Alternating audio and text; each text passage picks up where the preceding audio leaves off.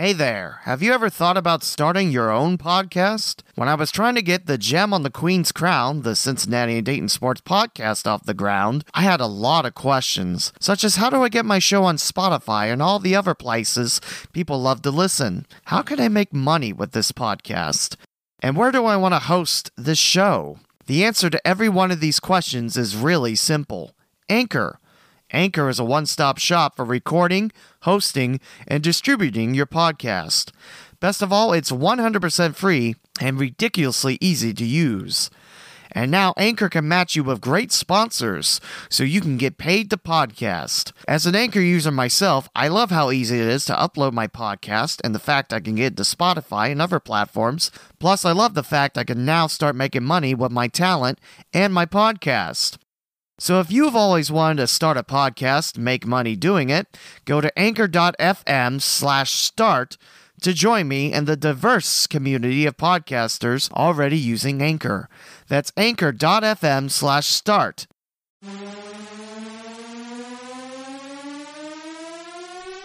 Rise up podcast community. bit.ly slash rise up pod community. Overtime heroics. Join the forums for free at overtimeheroics.com. It's episode 95 of the Gem on the Queen's Crown, the Cincinnati and Dayton Sports Podcast, and the 2019 NFL Draft has concluded. Find out who the Bengals drafted and this podcaster's thoughts on the picks. Plus, a quick update on your local sports happening in Cincinnati and Dayton. After all, it's the local CinDay Sports Podcast. Welcome to another installment of the Gem on the Queen's Crown, the Cincinnati and Dayton Sports Podcast. Visit theleewmowen.com slash podcast to subscribe and listen on your favorite podcasting platform, including Apple Podcast, Google Podcast, TuneIn, Stitcher, the iHeartRadio app, Breaker, Radio Public, PlayAPod, Anchor, Pocket Casts, and so many more. Follow the podcast on Twitter at Gem on Queen Crown and the host at The Lee W. Mowen. Like the Facebook page, The Gem on the Queen's Crown, the Cincinnati and Dayton Sports Podcast. Music is provided by FreestockMusic.com. Now, it's time for our host, Lee W. Mowen.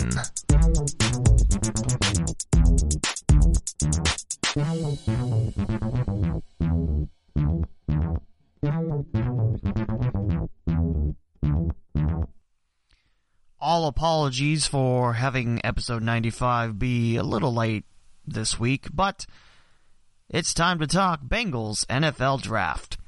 And overall, I like what the Bengals did.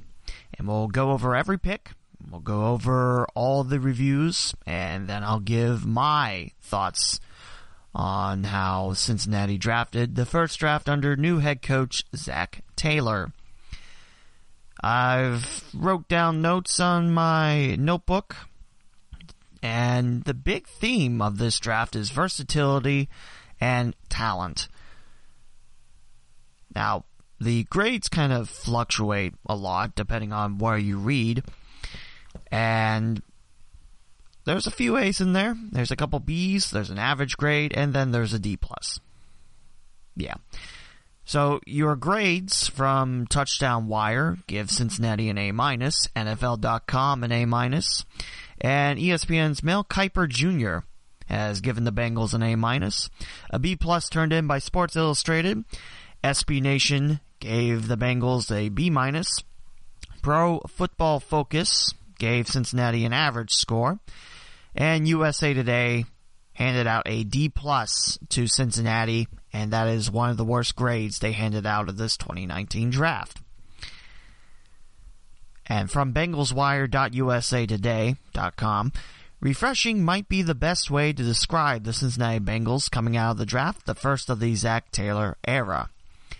And head coach Zac Taylor we really feel like we got what we wanted out of this draft. There were a lot of leaders on the teams they played on.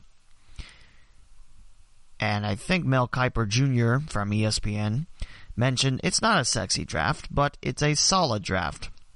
And that's all I really want. I want something where the Bengals are going to be able to add depth and important key pieces that are going to see that field and going to battle in 2019 and the future. So we'll go ahead and list off who Cincinnati drafted. The first pick for the Bengals, round one, pick 11, Jonah Williams, an offensive lineman from the Alabama Crimson Tide. Round two, pick 52 is a tight end out of Washington, Drew Sample. And that one might be the pick that everyone's scratching their heads on. But once I read more about Drew Sample, I decided that I was for it. Let's move on. Round three, pick 72, Jermaine Pratt, an outside linebacker from NC State. Round 4, pick 104 is a quarterback from NC State and Ryan Finley. Round 4, pick 125, Renell Wren, a defensive tackle from Arizona State. Round 4, pick 136, the last of the fourth round picks for Cincinnati. They pick out a center and offensive guard from Ohio State, Michael Jordan. Not to be confused with Michael Jordan, the basketball player, and Michael Jordan, the owner of the Charlotte Hornets. Is he the owner? Is he the GM? Ah. Round six, there were no fifth round picks for the Bengals. There were three six round picks for Cincinnati. Pick 182, a running back out of Texas A&M. Trayveon Williams. Round six, pick 210, Deshaun Davis, a linebacker out of Auburn. And pick 211, back to back picks for Cincinnati, Rodney Anderson, a running back out of Oklahoma. From CincyJungle.com, it lists Anderson as the best value pick that Cincinnati had. And round seven, pick 223, last pick for the Tiger Stripes, Jordan Brown, a cornerback from South Dakota State. And like I mentioned, the theme of this draft, versatility, size, talent, and depth. We'll start off with Jonah Williams, I really, really like that pick. If the Bengals need anything, it's protection of the quarterback and defense. The depth kind of reached the bottom last year because Cincinnati was quite injured and quite hurt. Versatility is the big thing on Jonah Williams. And from ESPN.com, when you research all the picks of Cincinnati, basically, He's played three years in the best conference of all of football, which is the Southeastern Conference. Did a great job of left tackle for Alabama. Certainly can play guard. He's got great flexibility. And Zac Taylor also mentions he enables us to get our five best linemen on the field. Maybe a future left tackle. Who knows? I really like this pick, but depending on who you ask, they don't. So I guess I'll just swing at this Hornets Nets now. I'm glad that the Bengals did not pick Dwayne Haskins. He went 15th, you know, the quarterback from Ohio State with one year of college experience. Um, the attitude he had, uh, that rubs me the wrong way. I, uh, so what? You you got picked 15th, and you you might have thought you were going first. Uh, it doesn't help that I'm not a Buckeye fan, so I know there's going to be a lot of angry comments towards me, but that's okay. Uh, Andy Dalton is serviceable. Is he going to win you a Super Bowl? It's, it's yet to be seen. I mean, AJ McCarron was almost responsible for the first playoff win since 1990, but then the defense kind of shot that in the foot, and then the Steelers won it. Uh, and it's still a sore subject that I don't like to remember. It's also the last time the Bengals made the playoffs, so there you go. I really think that if you give Andy Dalton protection and you give him some weapons, he'll be fine.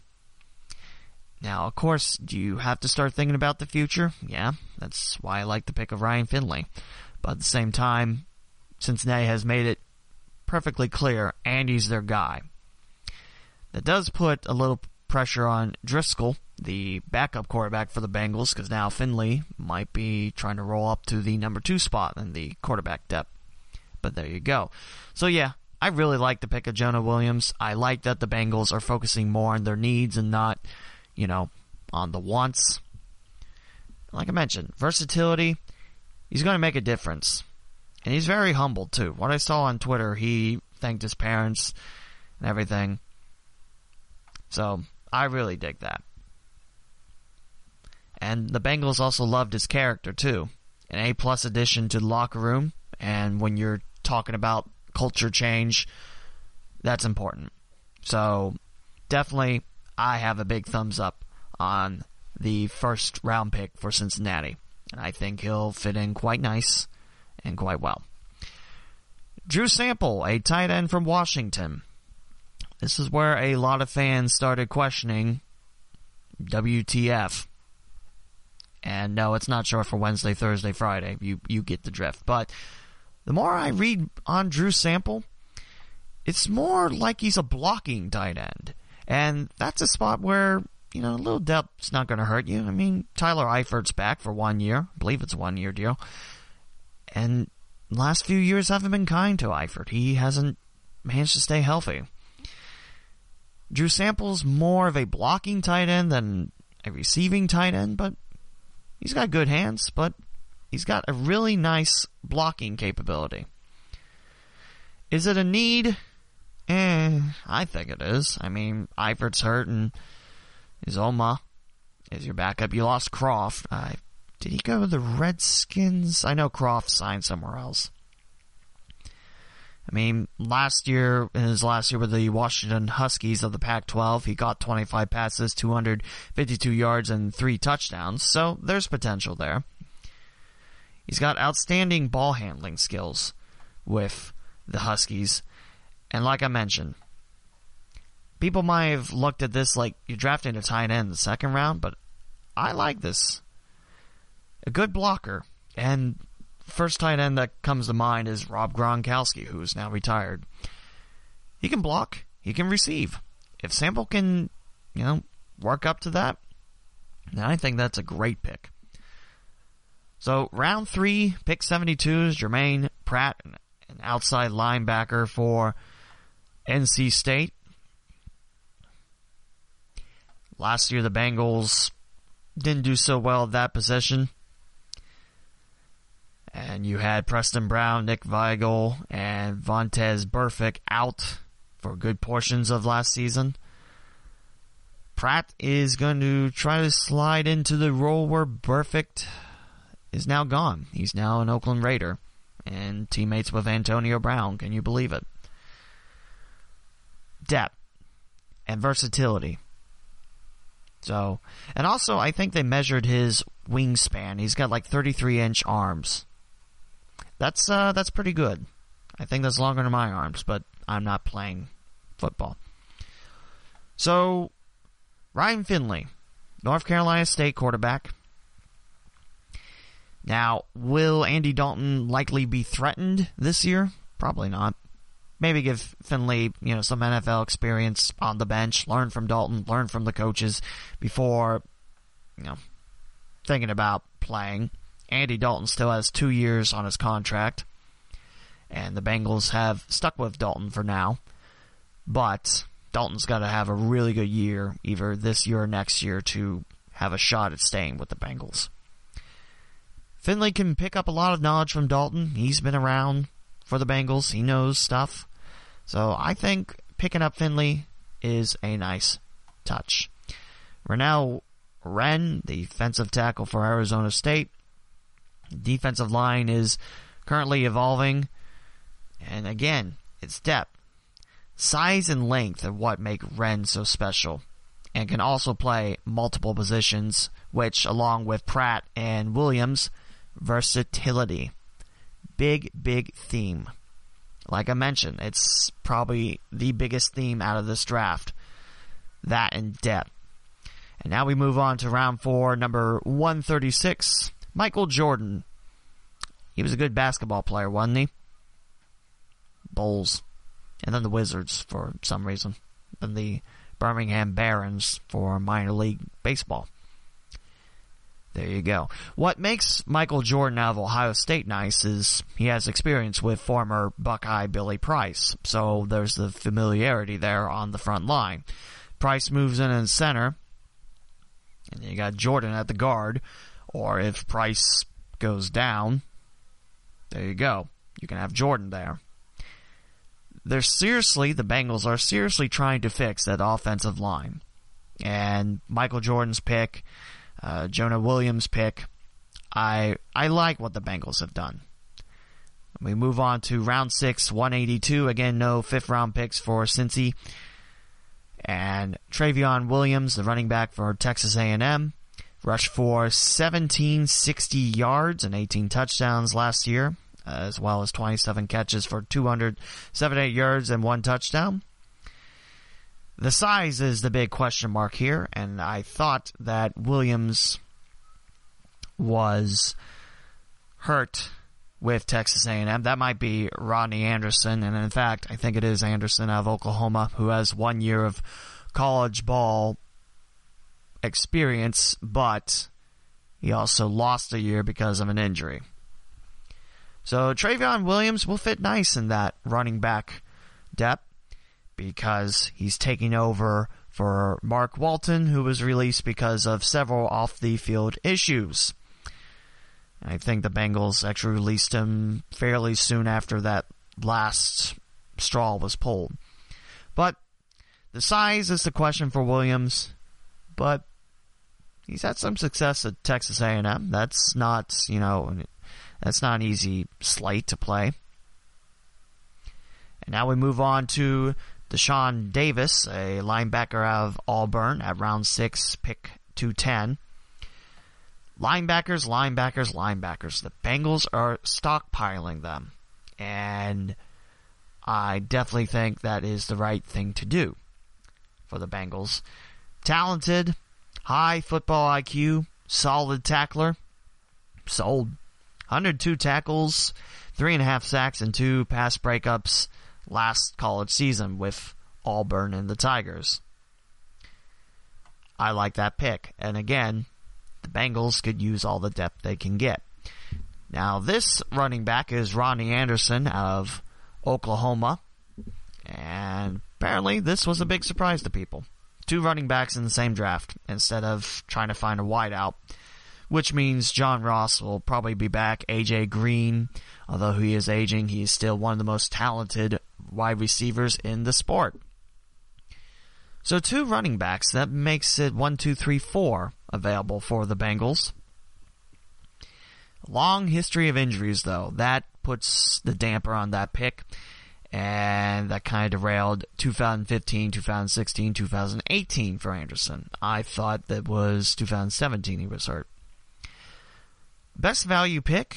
Uh, hard to find someone that caliber late in the draft, but 1,100 1,161 rushing yards, 13 touchdowns in 2017. That's certainly a nice number for the Sooners. It's based on potential, but we will see how the injury bug follows Anderson into the pro ranks. It is tough trying to get a read on it since Anderson has went through injuries, but keep him healthy, he might be a nice addition to that running back core. Joe Mixon still will be the star, of course, but with this pick, Anderson and Mixon have experience with each other, being former Oklahoma Sooners. So I like that pick. Last pick is round seven, number 223, Jordan Brown, the cornerback out of South Dakota State. Now, cornerback, maybe not a major need because the Bengals did hire, hire, did sign B.W. Webb, hire, well, I mean, technically, you're hiring them, you're paying them a contract. You know, go do your job, be a cornerback. It's, it's still a weird thing to say in sports, but B.W. Webb was signed in free agency for 2019, and Darqueze Dennard was also re-signed as well. But Jordan Brown could compete for a backup spot. Eight career interceptions stand out. That's a pretty nice number, including six in the last two years. Ten total picks in 2019. Jordan Brown's going to have to have a stellar training camp to crack the roster, but again, DAP, DAP, DAP. You can't go wrong with DAP. If you get the nice pieces in, I definitely like it. Again, not a sexy draft, but it's a solid draft. It gets the job done. You might still wonder why a tight end in the second round when you have Eifert. But again, Eifert's been hurt. So I like the sample pick, and if he can block well, that might be pretty nice. I really like the picks on both sides of the ball, the offense and defensive line and the defensive core. I like that Ryan Finley is now a Bengal. And I feel like if Dalton does go down again with an injury, then if Finley picks up, he might he might do a serviceable job. Again, Touchdown Wire, NFL.com, and Mel Kiper Jr. from ESPN give the Bengals draft an A minus. There's a B plus from Sports Illustrated. SB Nation a B minus. Pro Football Focus gives the Bengals an average grade, and USA Today, with one of the lowest, a D plus for Cincinnati. Personally, I I like the draft picks. I don't know if it's going to be an A for me, but there's a lot of potential there. And I definitely say, I definitely say a solid B, leading up to B plus, depending on what some of the picks that have the injury bug following them do. Again, we'll see. We won't know until 2019 hits. I mean, training camp starts towards the summer. It's hard to believe.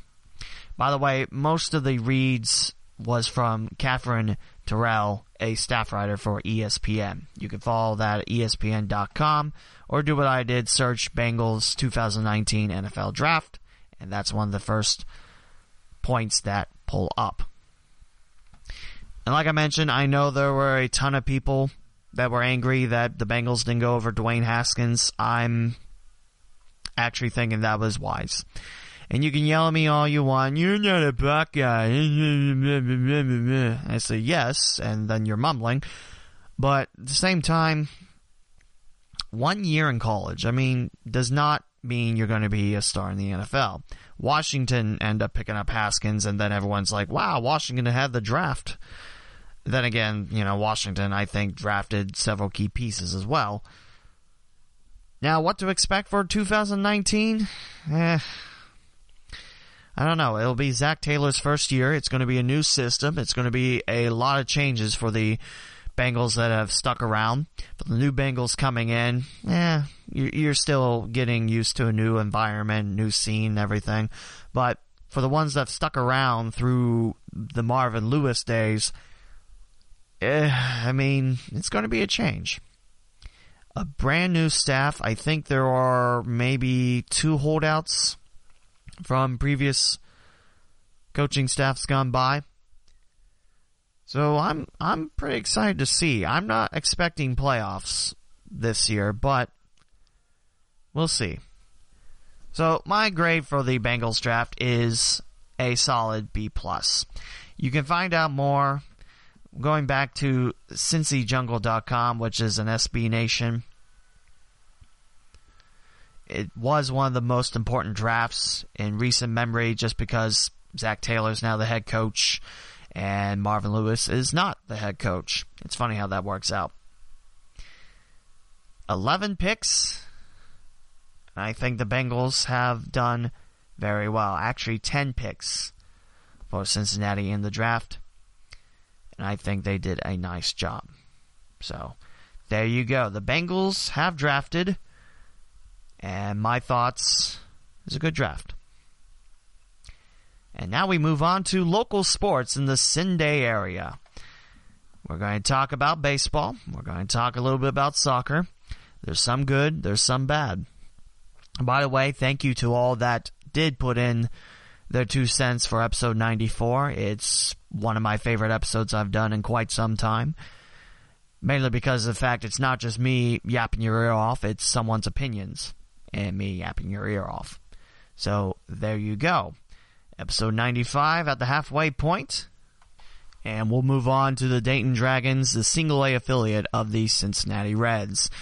Tough year for Dayton thus far, 8 and 17, and currently on a five game slide, including a, what was it, a six run six, where there were at least 10 loons batting. I think it was 13 on Sunday. Yeah, not great. The Dragons are 5 and 6 at home sweet Fifth Third Field in downtown Dayton, Ohio, but 3 and 11 away from Dayton. And 2 and 8 in the last 10.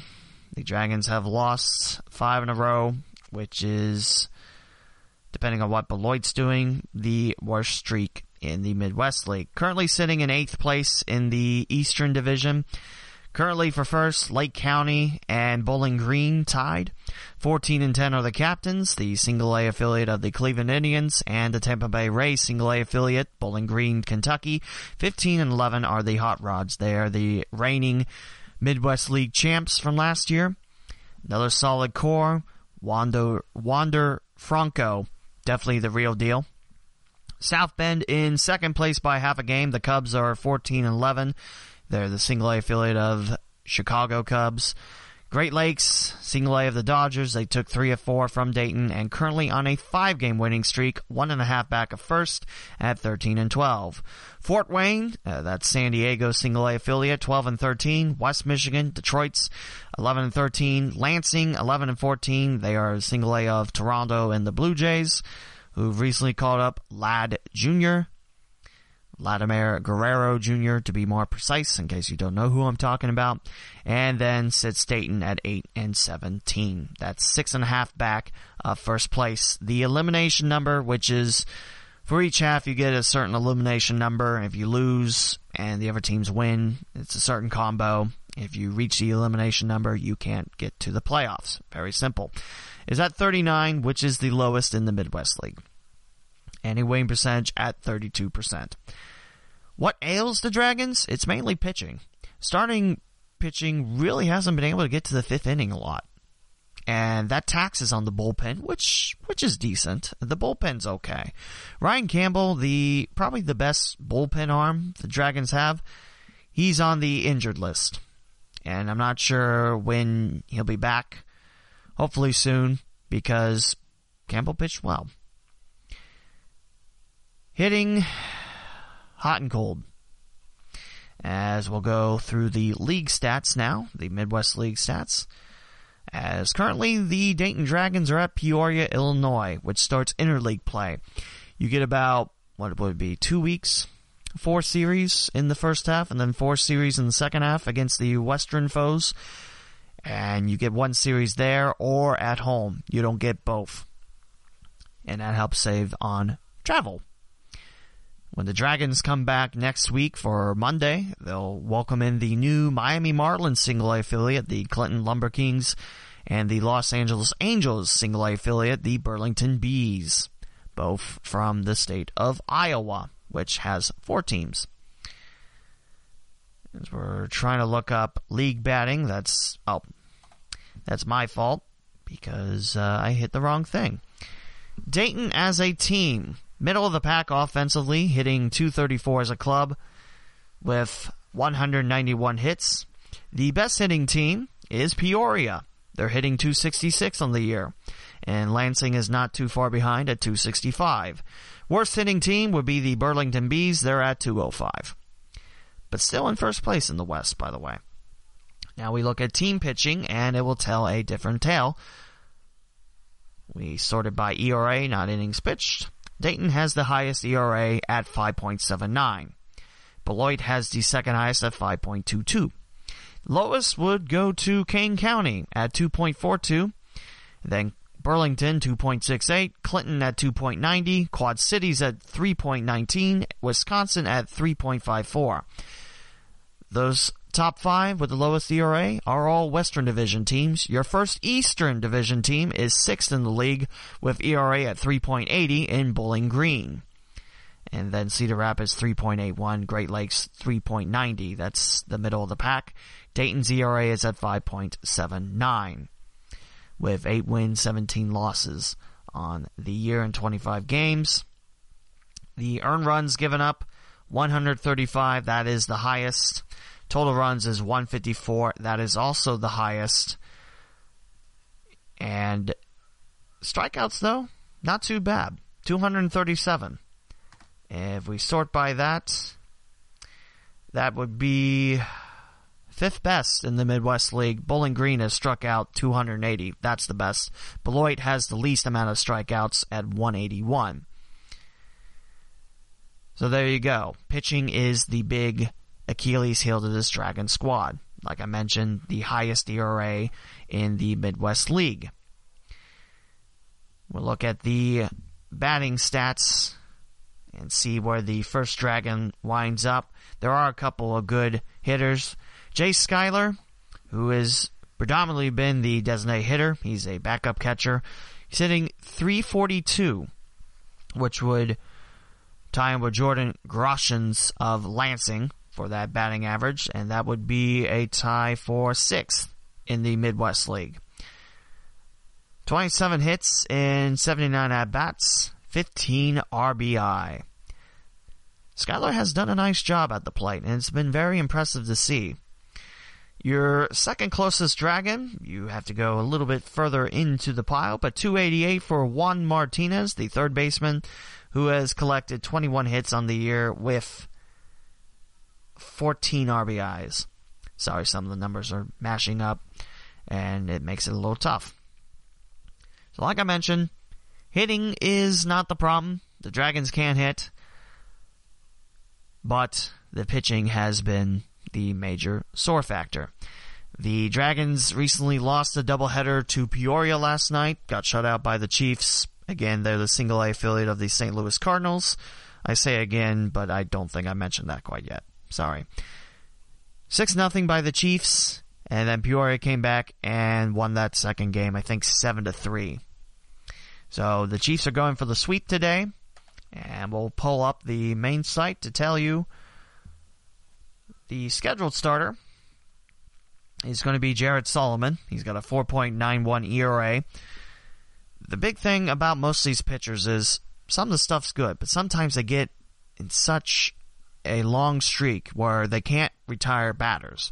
You start off 0 2, but then it's 3 2 all of a sudden, and then a couple foul balls in, then bam, they're walked. Solomon is 0 1 on the year, a 4.91 ERA, and Peoria will sound out Aker, who is 0 2 on the year with a 9.22 ERA. Dayton looking to snap a five game losing streak, and they got a couple more games away from home sweet home. In fact, three more, in fact. Well, four more, counting today. I believe the Dragons make the trip to Cedar Rapids, Iowa. If we can swap to the right month, that'd be most appreciated. Yes. Cedar Rapids awaits Friday, Saturday, Sunday, and then the Dragons have that long trip to come back home and then host the Clinton Lumber Kings for three and the Burlington Bees for three. Then it's a day off, and then it's back to Eastern Division play with a three game set at Great Lakes. Again, Dragons are home for six starting the 6th. That's a Monday, next week's Monday, against Clinton and Burlington. It'll be interesting to see how the system looks for Clinton because for past 10 years they were part of the Seattle Mariners and before that part of the Texas Rangers organization.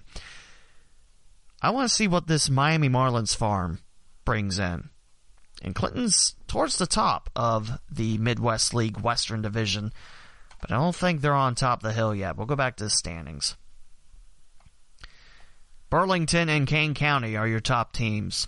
Kane County, the single A affiliate of the Arizona Diamondbacks, which used to be South Bend before they started the Chicago affiliation, and Burlington with the Angels, 15 and 11 for both the Bees and the Cougars. Quad City is in second place by half a game at 13 and 10, single A of the Houston Astros.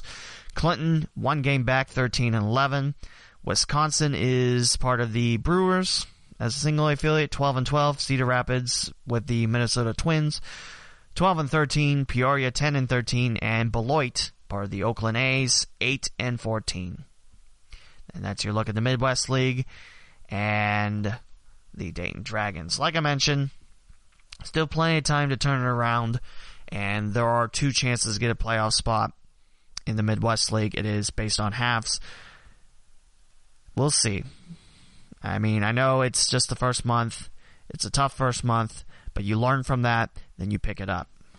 And now we move on to the big ball club, that be the Cincinnati Reds, and they are currently in a four game set in Flushing, New York, home of the New York Mets. Is it Flushing? Or is it Queens? I'm not sure. I, Flushing might be where the Pepsi cans are made. Used to be Cincinnati, but now it's not. You learn so much in this podcast, don't you? Tyler Mahle gets the ball for Cincinnati this afternoon. And it's scheduled to start 12-10 in New York. Mets 15 and 15, Reds 13 and 17. Noah Syndergaard, former Lansing Lugnut, gets the ball. His ERA is at 6.35 and he's 1 and 3 on the year for his Metropolitans. Reds have taken two of the first three away from New York and the Mets. They lost the second game of the pack in 10, 4 to 3 to New York. So far, uh, four games under 500. I know that's not what anyone's expecting. The offense is still a little eh. But at the same time, the pitching has been outstanding. And I saw a tweet the other day talking about the Reds bullpen is one of the best in the majors. If you take out Zach Duke's high ERA, I believe the bullpen ERA is the best or maybe second best in the majors at 2.62. But with Zach Duke, I think it's like 320 something. That's not bad. The bullpen has been strong. The starting pitching has been okay. The hitting has been, uh, well, last game, last night was a 1 0 win for Cincinnati. And it was Jose Iglesias hitting a home run down the left field line to win it at Citi Field. Again, the series concludes today 12-10 and like I mentioned Tyler Mahle gets the ball and then the Reds are back home for 4 to take on the San Francisco Giants. Wow, they finished up the series with San Fran pretty quickly. After that four game set at home against San Francisco, then it's a six game road trip back to the West Coast where the Reds will take on the Oakland Athletics and then the San Francisco Giants. Like I mentioned, seven games with the Giants in the next 11, counting today's. Impressive. For Friday's game in Cincy, it's Fireworks Friday. Saturday, I believe it's the first game with the throwback jerseys, which I'd love to go see. How many throwback jerseys the Reds have? That is outstanding. To talk about 150 years of history, it's awesome. And like I said, I'd really like to go see it. Sunday is a big day. It's a 410 start. It's family Sundays, but it's actually the March to the Majors. Is it March to Majors? Is that what it's called? The Reds Futures High School Showcase. Uh, as you might know, I do the games at Wright State for that, and we only had two this year, and I got to help name two MVPs. One of them being Beaver Creek's Ethan Tedder, who threw a shutout, six hits, seven inning affair game as Beaver Creek won it one nothing in the bottom of the seventh against Miamisburg, and then we had Fairmont and Springboro, and that was a very good comeback turned in by the Panthers. Those MVPs get their custom engraved bats down on the field before the Reds take on the Giants, and it's something I always like to go down and see.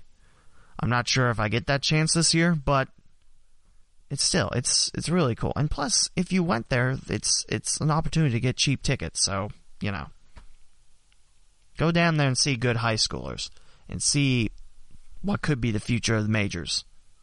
There you go. And then the series concludes with a 12:35 game on Monday, and that's business day specials. For 20 bucks, fans can purchase a view level ticket and receive $10 in concession credits. That's not bad. If you think ten dollars for the ticket, ten bucks for food, and then you could drop your business card somewhere. Which reminds me, I still need to get some. but there you go. Like I mentioned, Reds four games under 500. It's not the 3 and 18 start. Look at the silver lining in the clouds. The Reds are doing better. You might get angry on a couple of David Bell, the new manager's choices, sure. But Seven games back of first. That would be the St. Louis Cardinals at 20 and 10. The Cubs have managed to claw themselves out of the basement. Now at second place, three back of the Cards, 16 and 12. Milwaukee is 17 and 15. They have kind of cooled off, and the Pirates have really cooled off. They're now at 514 and 14, and 2 and 8 in their last 10. I'm not worried. There's still a lot of ground to cover, yes, but I I think this Reds team can do it. Once the bats start getting to hit, I think we'll be okay. I know Puig is still kind of lurking around the Mendoza line, or as I said one time, the Mason Dixon line. I have no idea where that came from. But there you go.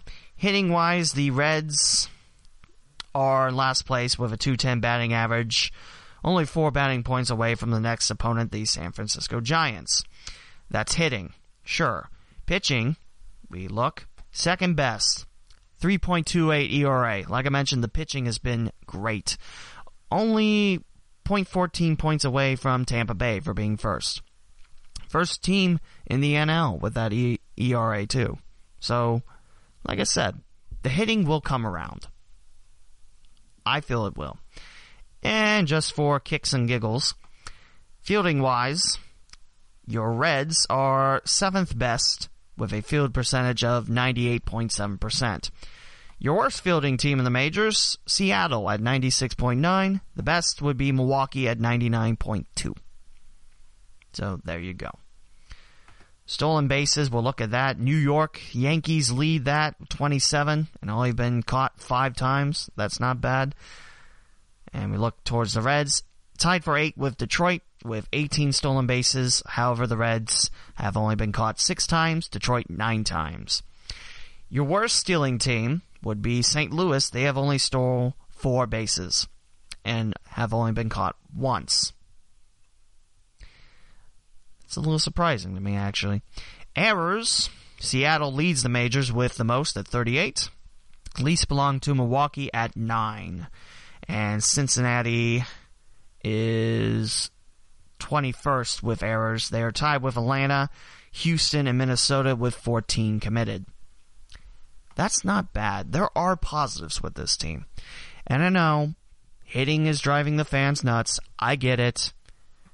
Hits and runs win games, but pitching helps keep the other team at bay. The pitching stays right where it is. I think the Reds will be okay. And like I mentioned, only a couple games out from first. Well, seven games out of first and a couple games away from Pittsburgh. This team isn't going to live in the basement this year. And then the Reds turn around just pink the seasons like, oh, good. Thanks for making me feel like an idiot. But there you go. Dragons and Reds. And to move to the pitch, it's MLS time. It's been a little rough for FC Cincinnati. I believe the last time I gave MLS standings, they were, what, fifth? Now they're 11th, which is second worst in the Eastern Conference. FC Cincinnati hasn't scored in nearly a month. The goal differential has now reached negative 8, which is the second highest in the Eastern. It would be the highest if it wasn't for New England's negative 9. Philadelphia leads all. They're tied by points with DC United and Montreal with 17, and that is 1.7 points per game. The Union are 5-3 and 2 after their win against FC Cincinnati, shutting out FC Cincinnati 2-0 and 4 and 1 at home sweet home, but 1 2 and 2 away. Again, that's wins, losses, ties or draws. DC United also 5-3 and 2 a better road record for DC United, though. They're 3 1 and 1 away from our nation's capital, 2 2 and 1 at home. Montreal, just two home wins in their two home matches, 5 3 and 2 for the Impact, 3 3 and 2 away from Canada. Columbus is in fifth place. They're behind Toronto FC. Columbus is at 4 5 and 1. A goal differential of negative 3. 3 2 and 1 in Central Ohio. 1 and 3 away from Columbus and they are behind Toronto FC by points per game, but both Toronto FC and Columbus Crew have 13 points. Toronto with a better record in seven games, 4-2 and 1, 3-1 and 1 in Canada, and 1 and 1 away. Orlando City in sixth place, along with New York City FC with 12 points. 3-3 and 3 is Orlando City. 2-1 and 6 is New York City FC. That's six draws. Chicago is underneath the playoff line with New York Red Bulls, Atlanta United, FC Cincinnati, and New England. Like I mentioned, the scoring drought has nearly reached a month. And Coach Alan Koch is telling FC Cincinnati to get more offensive pieces. It's frustrating, which I can't imagine it wouldn't be frustrating because you got a good team that can't score you know, what can you really do? You can't go out there and kick a goal in. Actually, maybe you could. Hmm. I now have a new mission in life become a soccer coach and then run out and kick the ball in the net and see if it counts. I'll probably get a red card for it, but there you go. And we'll take a quick look in the Western Conference. Los Angeles Football Club is in first with 23 points, followed by LA Galaxy, Seattle with 18 points, FC Dallas 17, Houston 16, Minnesota United 14, Real Salt Lake 10, and right underneath the playoff line, Sporting Kansas City, San Jose Earthquakes, Portland Timbers, Vancouver Whitecaps, and then the Colorado Rapids, who have yet to win a match this year. 0-2 2 at home, 0 5 away from Colorado. So if you think FC Cincinnati's got growing pains, the Rapids have yet to win a game. And in fact, they have the worst goal differential in MLS with negative 12. Best one would be plus 18 for Los Angeles Football Club. That's scoring 18 more goals than letting up. And in fact, LAFC has 26 goals scored while only allowing 8. I think that's pretty good, don't you? And pretty soon we'll be able to talk about summer soccer. The season starts in a couple weeks. Cincinnati Sirens of the WPSL, the Dayton Dutch Lions returning to WPSL. That'll be a great rivalry there. And for now the USL League Two, I was about to say NPSL. I was like, whoa, wait a minute. Although there is a little bit of news. Dayton Dutch Lions coming back, Cincinnati Dutch Lions coming back. That's going to be a terrific rivalry there too. And in fact, Dayton has a home game against FC Columbus Saturday, I believe, at the Dock, which is at West Carrollton High School. There is some official news. I got this from Hanger937 on Twitter. Apparently, the Dayton Dynamo have officially resolved. In fact, if you look up the forums, I think Brian Reese shared them, that they have already been sent to the state of Ohio, dissolving the LLC. So there you go. No longer a thing of the Dayton Dynamo. And I know the previous owner, well, the minority owner, David Satterwhite, is upset about it, but I don't know if he wants to have another go at it. He's got a family after all. He's got a very successful career in the financial world. But it was fun working with David those two seasons. And Jeremy Lance for one season. Need to have Jeremy on my podcast. But there you go. And lastly, we'll touch up some college ball. Baseball, it's pretty exciting here in Dayton, Ohio. We got three great teams.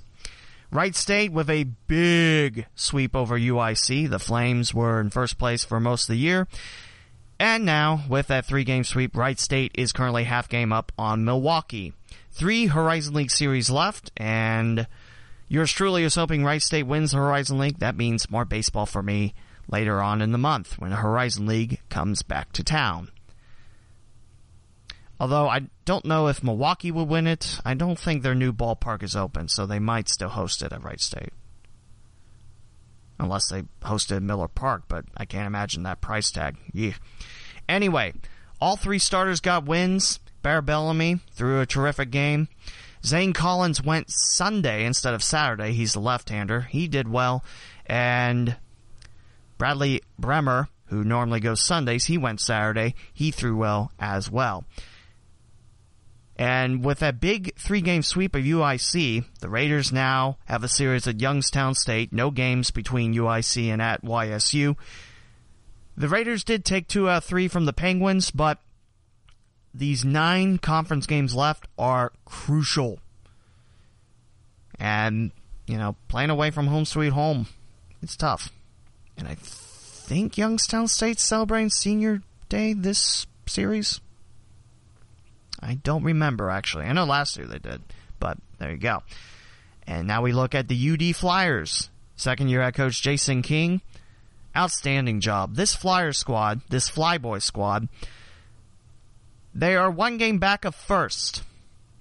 The preseason poll had Dayton ninth. You have to be in the top eight to play in the Atlantic 10 tournament, which is held in the Bronx, uh, welcomed in by Fordham University. This Flyer squad has done extremely well. And just think, second year for Coach King. Normally for coaches, first year, you see what you got. Second year, you know, you welcome in the recruits. Maybe you can bring in a couple of JUCOs. Third year, that's when your system is full operational type of thing. At least that's how it is for basketball. But you really gotta admire Coach King and what all he's done for the Flyer baseball program. Not only does the field look a lot better, but that team is outstanding. It's been a lot of fun. The Flyers took two or three from St. Joseph's and the Hawks. Won the first game with ease where left fielder Connor Eccles not only hit a grand slam, but also with relief pitcher Jordan Cox did that scene from, what was it, Blades of Steel? That Will Ferrell skating movie? Go look it up on Twitter at Dayton Baseball. You, you'll thank me for it. it. You'll have to dig a little bit deeper because the Flyers have had two games. But at the same time, it's totally a gift worth watching. Also, Eccles had the important put out to end the game where the Flyers were up two to one on Sunday, and had it not been the, for that throw, the tying run, maybe the go-ahead run would have scored. So the Sidney, Ohio kid doing big things, and he'll be one of four seniors honored when Dayton hosts the Fordham Rams. That will be two weeks from now. Is it two weeks from now? Yeah, because they're at LaSalle this weekend. Figure what next series is, and then Fordham. Because next weekend is Wright State hosting Northern Kentucky, which, by the way, if you pick a day to go to a Wright State game, pick uh, Saturday because that's senior day and we're honoring 11 Raiders. Or pick Sunday because that's when Wright State's back at Fifth Third Field. And yours truly will be running the scoreboard for that. So say hi and stuff. But make sure you get a ticket. It is free, but you need a ticket. Uh, WSURaiders.com or DaytonDragons.com are your best ways to get a ticket. So there you go. And Sinclair Community College, they're your Ohio Community College athletic Conference champs in baseball and looking look for back to back to back to back regional trips. It's amazing. If you look at the baseball scene in Dayton, Ohio, your two Division 1 schools are either in first or not too far away from first or winning conferences like that. That's huge. We got a great college baseball scene. Go support it. Now for college softball, it is the last week of the regular season especially for the Wright State Raiders. And it's a big series as WSU will welcome in the UIC Flames. And for softball, UIC is pretty dynamite. If I remember right, 18 and 3. Currently, the series stands. It's a doubleheader tomorrow, Friday, May 3rd, and then a single game, May the 4th. That's Saturday. There are no seniors on this team. The lone senior, Allie Russell from Greenville, redshirt this year because of an injury, so a senior day. Senior day is always, you know, a little sad because you realize the season's over and you're not going to see them again, unless be, unless they become coaches or what have you. But yeah, UIC is in town for softball. Definitely come out to that. Hopefully we have good weather. Hopefully the rain stays away. And a quick look at the standings. How's the weather in your area? Is it good? I hope so. We've got a lot of rain here. But not as much rain as the Midwest. In fact, if we go back to the Midwest League, Quad Cities, they have yet to play a home game. It's been a month. It's because Modern Woodmen Park is right on top of the Mississippi River. And when it floods, whoo boy, you can believe that field floods too. So, some of the Western teams have had to give up I shouldn't say give up. They have lent their home stadium and they became the away team for Quad Cities. I know Clinton did that, and that's that's pretty nice. It's really nice how to work that out. Otherwise, there you go. UIC is indeed 18 and 3 in the league. They've been very good. and winners of eight in a row. The interesting thing about UIC, not the records I just threw at you, but the head coach is former UIC Flames softball alum and also former Wright State head coach and Lynn Carrillo. So it's going to be, it's always interesting to see uh, Coach Carrillo with her Flames. It's nice that she reunited with her alma mater, but coming back to the head coaching stop, it's got to be special. Currently, Wright State is a game back of Oakland. Why is that important? Well, you have to be in the top six to play in the Horizon League softball tournament.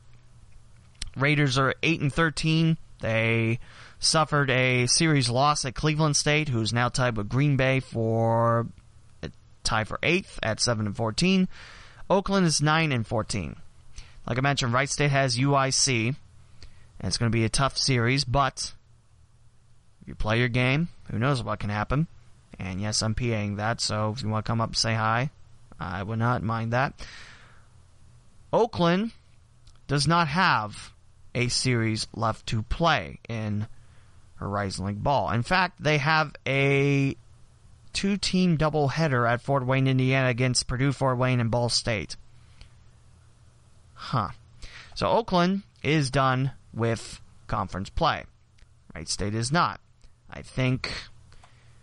I think one out of three will get you the tiebreaker because Wright State took the series at home against Oakland. Two out of three. But I'm not sure. We'll go through that in episode 96, I'm sure. And a quick look at the Dayton Flyers softball team. Like I mentioned, softball starts early February. And of course, not in the Midwest. There's snow here. You can't play in the snow. Well, you can, but, you know, they don't. I still think someone needs to invest in, like, an indoor bubble around here, you know? The Dayton Flyers softball team is in fifth place at 9 and 6.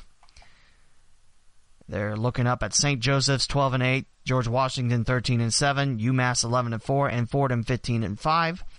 And the Flyers not pausing for loading, obviously. That's silly. Don't say silly things if you don't mean them.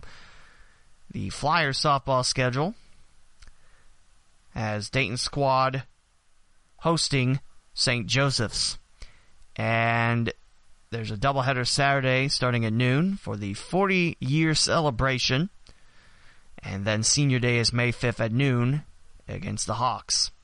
Winnable series, and this Dayton Flyer squad is good. Both these are good squads. The Raiders have a young squad, but think about it. If that core stays together, at least four freshmen crack the starting lineup. That's how young it is for Wright State. If that young core stays together, that'll be a good core from years to come and they're going to get better and better and better. And I think that will do it. I think I covered all the local sports. Actually, last thing high school baseball at Fifth Third Field. It's ending this week. I've got to announce a couple more games this week. Got to announce West Liberty Salem and Mechanicsburg. I was told West Liberty Salem would have a PA announcer. Never showed up, so you know, a minute before the ceremonial first pitches for both squads. Hop on the mic, get my rosters. Hopefully, I didn't butcher them too bad because the writing on the uh, little starting lineup sheets a little hard to read. But I think I did a great job, especially considering I PA, I scoreboard op, and I also run music in between. And at some point, I was like, okay, I'm tired of new music. Let's play stuff back then. So there you go. I was a little sad that Twin Valley South and Preble Shawnee got rained out because I was really hoping that I could announce for my hometown school, but it happens. Rain comes through. I heard that they are going to reschedule it later in the week, but I'm not sure when. Probably Friday because that's National Trail Valley View and that's the only high school game there. There's three high school games left. It is free and you get a chance to win a Mount St. Joseph University hat. So what are you waiting for? You get to see free ball at Fifth Third Field. And these are good kids, good teams, good coaches, and the future is now. But Dippin' Dots is the ice cream of the present. So says Michael Skipper when he talks to me during uh, Dragons games, but there you go. And lastly, to pat myself on the back, I went into emergency official scorer duty. The last Dragons game I worked, guy didn't show up. I figured, hey, you know, help out. And I did okay. So there you go. Nice thing is when you're the official scorer there, you have a mic that reaches the press box and the dugouts. So I was, I was, I was happy. I got a chance to do that. So there you go. That will do it for episode 95, starting off with the Bengals 2019 draft and then covering local sports in Cincinnati, Dayton, Ohio. What a rush. Episode 96, that'll be next week. Hopefully a little earlier than this, but that's okay. Again, sorry for the delay on this. Visit bit.ly slash riseuppodcommunity and also visit overtimeheroics.com and register for the free forums and join in the fun. I tell you, there's a lot of great podcasters part of those groups. You meet, you get to meet a lot of people. you get to meet a lot of passionate sports fans out there. So I definitely appreciate what those two groups do for me and sharing the good word of the Gem on the Queen's Crown, the Cincinnati Dayton Sports Podcast. A couple of links have been fixed on the press kit because some of them weren't updating. I forgot that I did more changes to the RSS feed. Someone should stop me making changes, but uh, I'm I'm mad with power, so no, never. Wooshka is back. I'll have the link eventually on there, so you can listen on that platform. iHeartRadio is behind but I sent in a request to fix it. I think everything else should be a-okay, ready to go. But you can find your platform of choice at theleewmowen.com slash podcast. And I hope you continue listening on to the local CinDay Sports Podcast. That's episode 95. Five more episodes until episode 100, where I'm live streaming and I still have no idea what to do yet. See, I thought about doing Periscope, and then I was like, oh yeah, I was going to do YouTube, but um, that's behind the curtain. You don't have to listen to that. See you for episode 96 of the Gem on the Queen's Crown, the Cincinnati Dayton Sports Podcast. Overtime Heroics. Join the forums for free at overtimeheroics.com.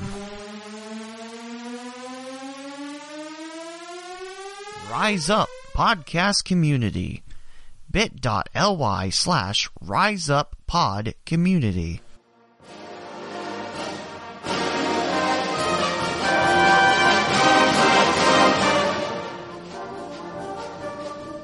This has been another installment of the Gem on the Queen's Crown, the local Cincinnati and Dayton sports podcast. Closing theme by James Anderson from freepd.com.